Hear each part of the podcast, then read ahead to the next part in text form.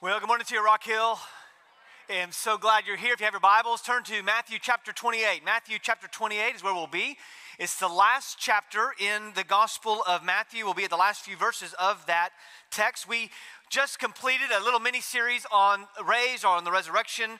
We will, at the end of this four part series called All In, this little vision conversation we're going to be having together. At the beginning of summer, we'll do a series called Summer in the Psalms. We'll do Psalms 1 through 10, not all on one Sunday, but over 10 weeks.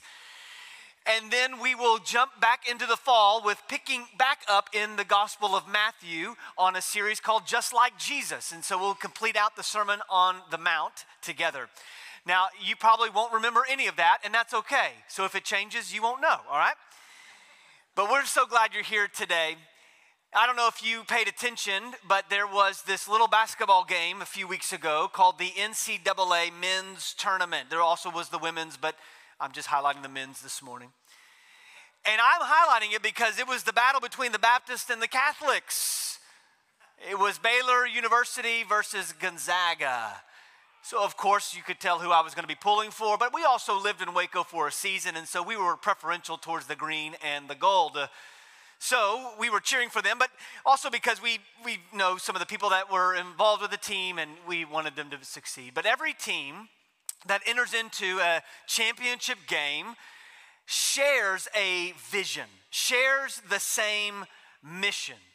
All the players on both sides had a commitment. Their commitment was to win the game.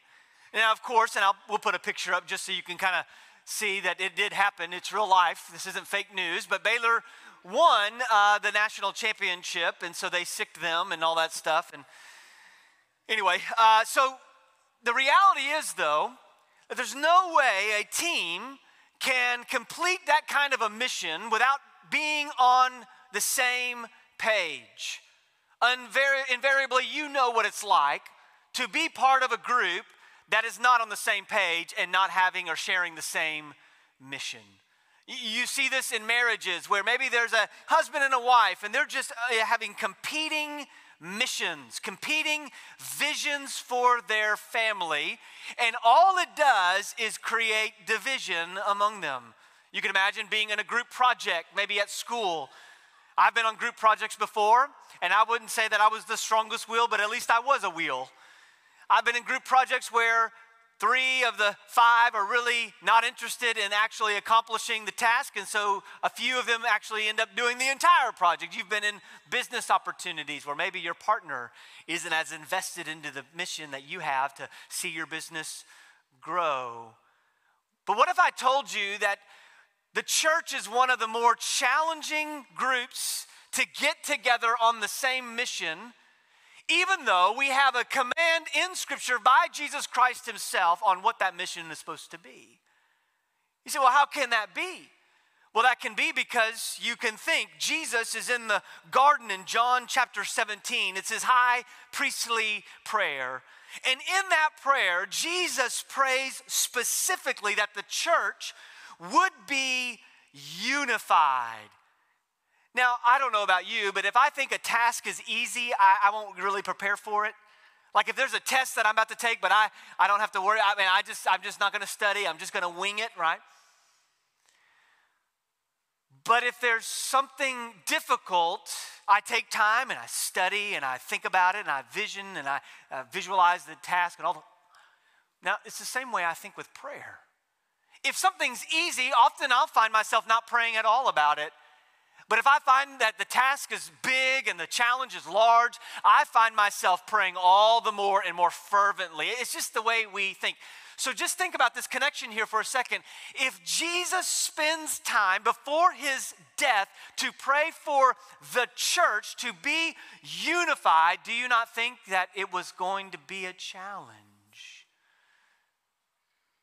Jesus says in Matthew 16 that he says, On this rock I'm going to build my church. That gives me great confidence today because I'm not having to build the church. You're not having to build the church. Jesus builds the church. But if the enemy has come to steal, kill, and destroy, but he cannot destroy the church, what will he do? He will do all that he can to divide the church. So you often see churches gather together, but while they're all in the same room, there's division among us. What if I told you that unifying a church is a difficult task because of the spiritual labor that's involved? So today we will begin our all in series, a call out to us to say, are we, were we going to be all in on the mission that Jesus has given us? And it's not up for debate.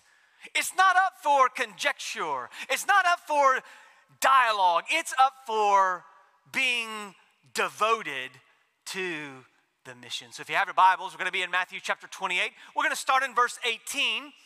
A tradition we like to do, if you're meeting us online, you can type word. But if you're in this room and you're there, will you say word? Jesus came near. So he's ascended, or he's, he's resurrected. And he says to them, watch what he says all authority he doesn't say some of the authority. He doesn't say a partial of the authority. He says, All authority has been given to me in heaven and on earth. That's kind of all encompassing, don't you think? Verse 19, this is where the one command comes in in just a second. He says, Go therefore and do what? Make disciples. That's the command. If you're one, if you underline in your Bible, this would be a great time to circle those two words. That's the command that we have. Make disciples of what? Of some places? No, all nations. All nations. Baptizing them in the name of the Father and of the Son and of the Holy Spirit. Verse 20, teaching them. Teaching them what? To observe some of the things. No, no, no. Everything I have commanded you, and lo, I am, remember, I'm with you always to the end of the age. Our aim this morning is to remember our mission and the one who gave the authority of it.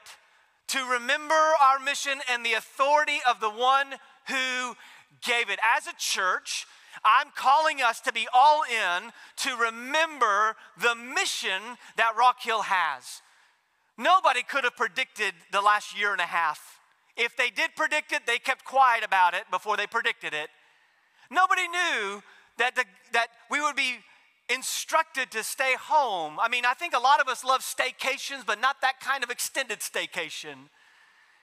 None of us knew that we wouldn't be able to even go talk to our neighbors across the street out of fear of spreading this invisible disease. Many of us are even more fearful now when they start allowing us to sit at tables next to one another in a restaurant. We begin to think, shouldn't you back up a little bit, or can you give me some personal space and we wear these invisible bubbles around us, afraid of even touching somebody or speaking to somebody. And I'm not criticizing that. I'm just saying, who would have predicted that was what was going to happen in 2020? As one of my daughters, as I was reading the expiration date on one of the items in our fridge, it was still good. She said, 2020 was hard, wasn't it? Who would have thought an 11 year old would be able to pick that up? Nobody could have predicted it, and it's why post Easter now, now that we've come through Easter after a year ago, is to say, let's remember why we exist. Let's remember why we cooperate with uh, even the Southern Baptist Convention. Here's why we do these things because there's a message. He gives us the message. Jesus has told us in Matthew 18 through 20 what our mission is. He says the same similar thing in Mark 16, 15. He says, Go into all the world and preach the gospel to the nations or to all creation. He's saying, Our task is to go and go out into the world and proclaim good news, to declare the gospel. And if you're here today, and then maybe this is your first or second time, and you're wondering what kind of church is Rock Hill? Rock Hill is a Great Commission church. We're a church that's committed to one of the last things Jesus says to his disciples. You know, you know if you're on your deathbed, you're going to pay attention to what that dying person's last words are cuz sometimes that's the most important thing to them. They're saying, "Hey, this is some my last words of wisdom. These are some of the last words of Jesus while he was here on earth before his ascension." And he says, "Hey, I want you to take the good news of the gospel and take it to all the world." We are a Great Commission Church, meaning that we're a church that wants to understand, We're a church that wants to grasp, we're a church that wants to have the correct understanding of the mission that He has sent us on. So we've tried to convey this with a statement because we try to help translate that for us easily. So our statement is, our mission statement is to help people who are far from God to become followers of Jesus. And aren't you glad that that's already at work? From the work that takes place at Iron House, that is often filled with challenges and moments where you want to scratch your head, to ministries where we have some guests with us each and every week with Synacor. And aren't you grateful that Synacor gets to join us week in and week out? Aren't you glad for that? Ministries like C2R, where people who are needing to recover from, from struggles that they've had most of their life, we don't want to say to people, well, go get some help. We want to help them along the way, to help them to become the followers of Jesus God we believe as God has called them to be. Aren't you grateful for ministries to families where we can see babies filling up the room. If you ever say, I don't know what to pray for Rock Hill, pray that the nursery is overwhelmed with babies. That'd be a great prayer. Yeah, that's good. I could go on and on with student ministries and music ministries and discipleship and groups. I, I, I won't list all those things today. We'll deal with some of that down the road. But for Rock Hill, to be the church that I believe God has called us to be, we have to be gathered around this singular mission because the temptation is in the West, in the Western church, is to make church about my preferences from the songs we sing or the style of the preaching. And yes, we hear about that every almost every week. To the way things look or the way things are done. But church isn't about figuring out your particular preferences and them being met. It's about what can I contribute to the life and the mission that God has called us as a church to be on. And John MacArthur said it this way about this passage. He said, if the Christian, if a Christian understands all the rest of the Gospel of Matthew, but fails to understand the closing passage, he has missed the entire point of the book. If he understands all of the New Testament, of the, of the Gospel of Matthew, but he, for, he does not understand that we are to go and make disciples of all nations, baptizing them in the name of the Father, Son, and Holy Spirit, teaching them to observe everything that Jesus commanded the disciples to do. He does not truly understand the rest of the book of Matthew. So it's important for us then to ask the question who gave this commission who, who gave this commission, this command to us. And when you're in church and maybe you're in doubt, you vote Jesus. So who gave this commission? Jesus gave this commission. When it comes to the Great Commission, we have to understand that this was not made up by man. You may hear people say, well, religion is evil and it's created all the problems in the world. I would disagree with that. Pure religion is caring for the widow and the orphan. So that's the religion we should be talking about. But if Jesus gives us this command, we then understand that the world is broken. The reason why there's problems in the world is because the world is broken and the systems sometimes often are broken too because you have sinners creating systems that often create harm to other sinners. This is what happens in the world. It's why we need a great hope and redeemer in Jesus Christ. And so Jesus says, Hey, as you go, I'm commissioning you, I'm sending you, I have the authority, I have the task for you to do. This is what we are to do. It is imperative then that we understand the commission in order to fulfill the commission. It, it's hard to complete a task if you don't exactly know what the task is. But often we go throughout our day and think little about the mission. So, my hope for Rock Hill is that we would understand a very simple principle is that Jesus has authority. Why, why should I fear what is happening all around us when Jesus holds all the authority? We understand authority. Some of us have understood it in hard ways. We understand authority because we face authority every day. Uh, an officer of the law has authority. He has the authority to write you a ticket. when you've gone over the speed limit. As I was having a conversation with one of my daughters, this was from years ago, but we were reflecting on it. Why have you ever been pulled over by a police officer, Daddy? Yes, I have. Why? I was exceeding the limit of the speed. Well, did he write you a ticket? I said, thankfully he did not. He's like, well, he should have. I said, when you have, we'll have this reverse conversation, I'm sure one day, and I'll bring this point up, all right? we understand authority. The bank has the authority to grant you a loan or to deny you a loan. They have that authority. The word authority just simply means that they have the right and power, they have the privilege that Jesus has the dominion to do something. And in throughout the New Testament, the word authority is used 102 times specifically about Jesus. And it's about his rule, his reign. Here it is, his supremacy over all things. And here Jesus is saying all authority. He doesn't say a partial amount. He doesn't say 10%. He doesn't say 20%. He says 100% of the authority is, is mine. I have the absolute right to do whatever I choose. People often struggle with the nature of God and who God is and why is, why is God displayed the way He is throughout the scriptures. But I need you to know that God has all the authority and He could just wipe all of us out. But instead of God wiping us all out, He, he sent Jesus on a mission trip to redeem mankind. What kind of great love is this that the creator of the universe would come down to us and redeem us? So, why does all this matter? It's hard for us to go after the mission if we don't understand who has the authority of the mission. Jesus has the authority. And what possible right could I have to tell anybody about Jesus? I only have that right because the one who has all the authority has entrusted us with this good news. Therefore, Therefore, we ought to be diligent in declaring that good news to all those we come in contact with. Jesus has that kind of authority. So, what did he say? He gave us a command. He says to make disciples. He says, make disciples. It's, it's found there in verse 19. Some have said, no, go is the command. Go is not the command. It's the assumption onto the text that as you're going, that's the way it's literally translated, as you're going, make disciples. I don't think the disciples debated about what that word meant.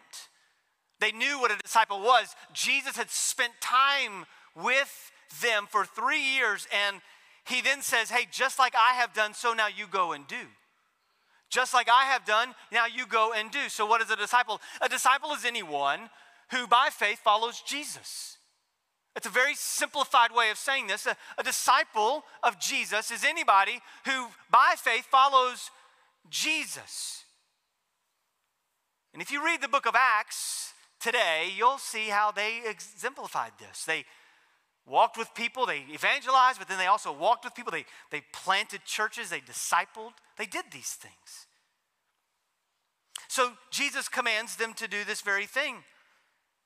But if I was to say, well, then what is a follower of Jesus? Who, who's a follower of Jesus? I would, I would simplify it this way. I would say a follower of Jesus is anybody who worships, is a worshiper of Jesus, a servant to Jesus and a witness for Jesus. So, how do I know if I'm a follower of Jesus? Are you a worshiper of the one true God who has been revealed in Jesus Christ? If you do not worship Jesus, you are not a disciple of Jesus. You can't claim to follow Jesus if you don't worship him. You say, How do I know if I worship him? Just let us watch your life and we'll be able to help you determine that. Do you serve? I mean, again, this, this is bucking at the trend. I mean, I know sometimes we get into this moment of I, I, I want, I want a, uh, you know, a big tent and a large church, but the reality is, if you're not finding ways in which you are servant to Jesus, you're surrendering your life to Him, can you really claim to be a follower of Jesus? If there's nothing within you that desires to serve Jesus, to serve His people, to do unto others as has been done to you, to pray for your enemy and forgive those who have hurt you. Are you a witness for Jesus? You say, well, I, I, I just get nervous. Gonna, what if I say the wrong thing? Listen, all of you are witnesses of something. Have you ever eaten at a really good restaurant? You tell everybody about it. Have you had fill in the blank?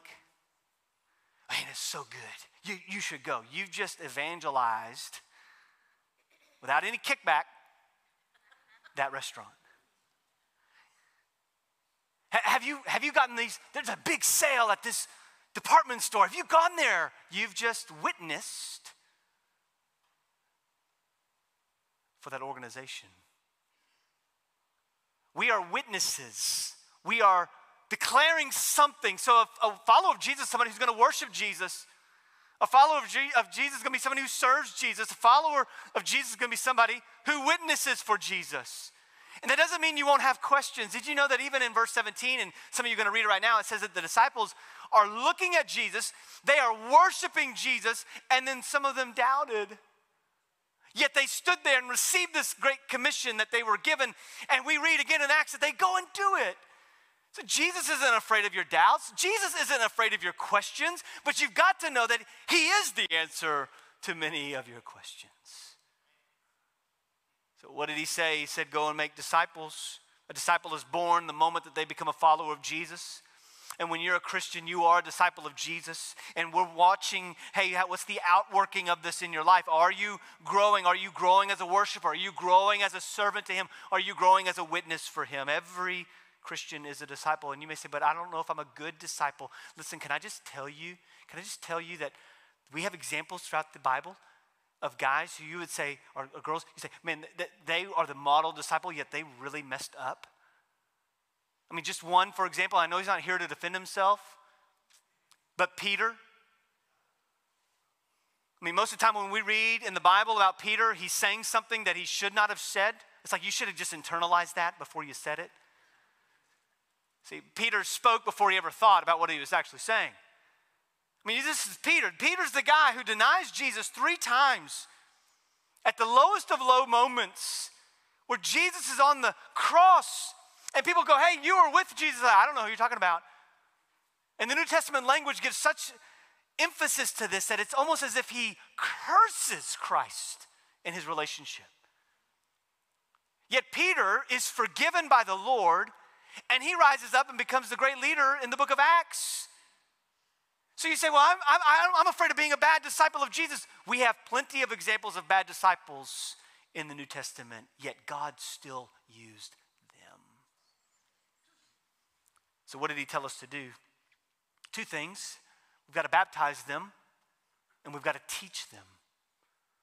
Baptism does not save you, Baptism won't cause you to never make any more mistakes.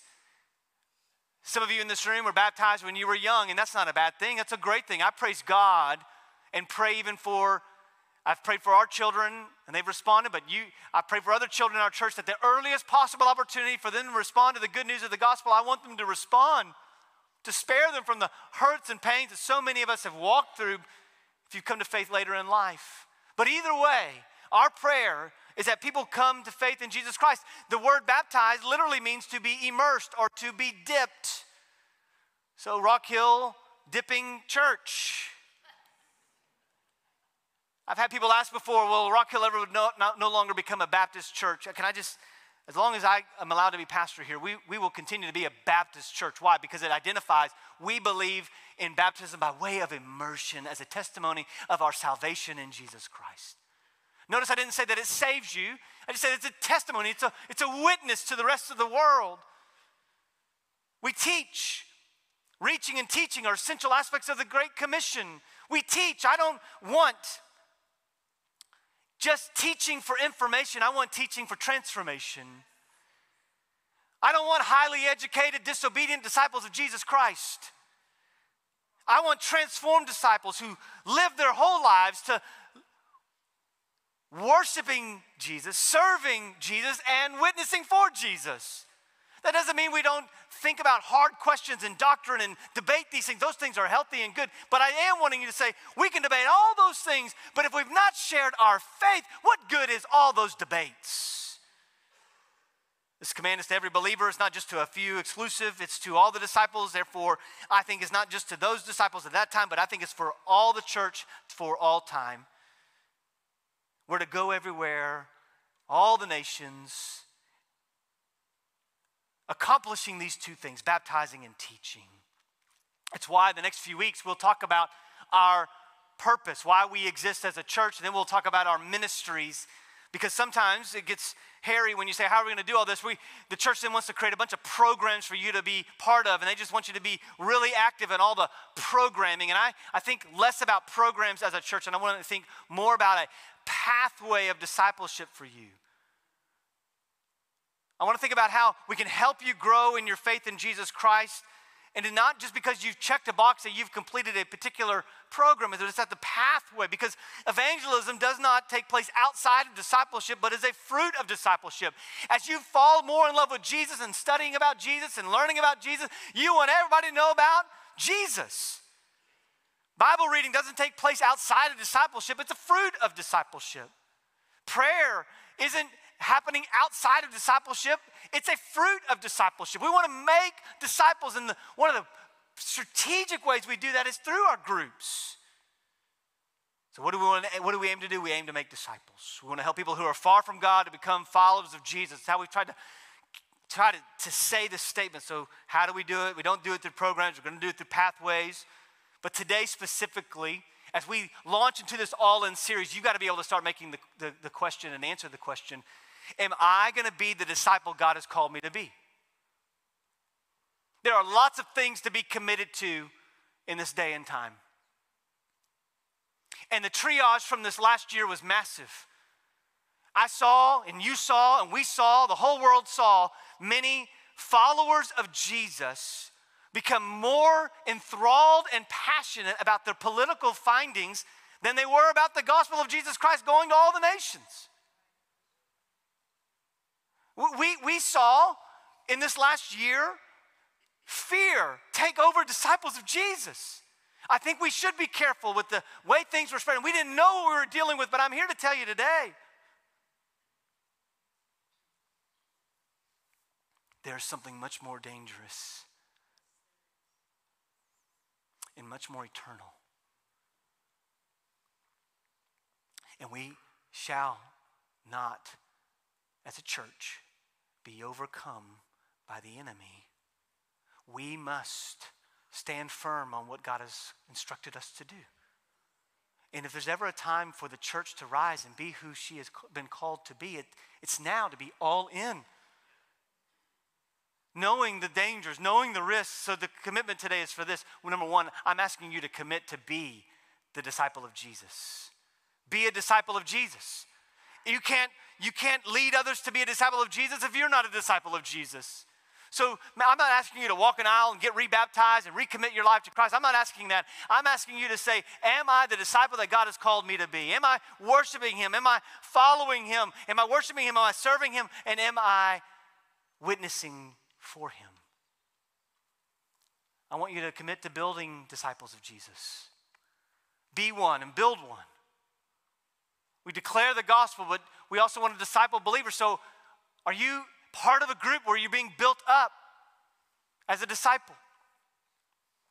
And all that outworks itself to where you want others to be part of it. You want to bring others to faith to become disciples of Jesus.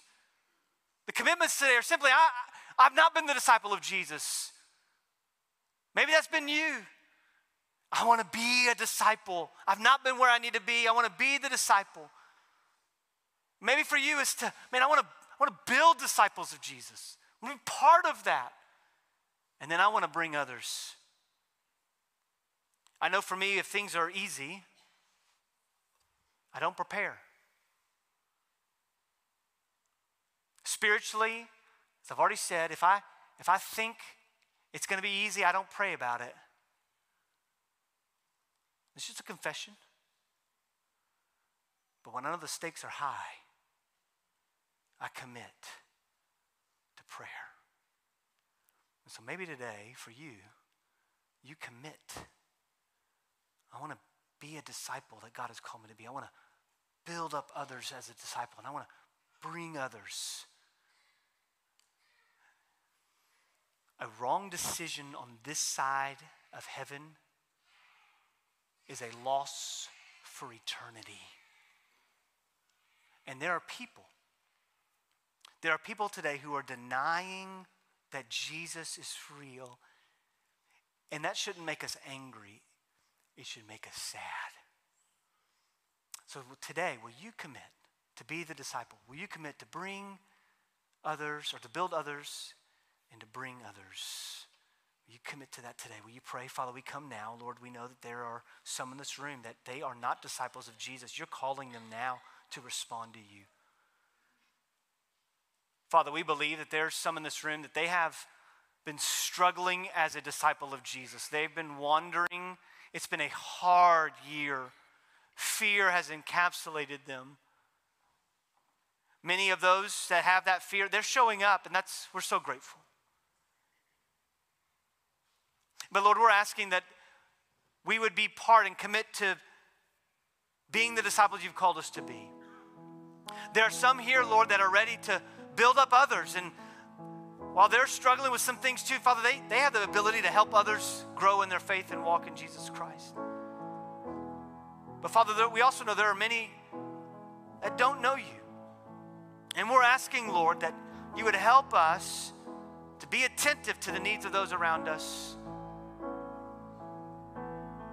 Father, we stand firm that you're going to build your church.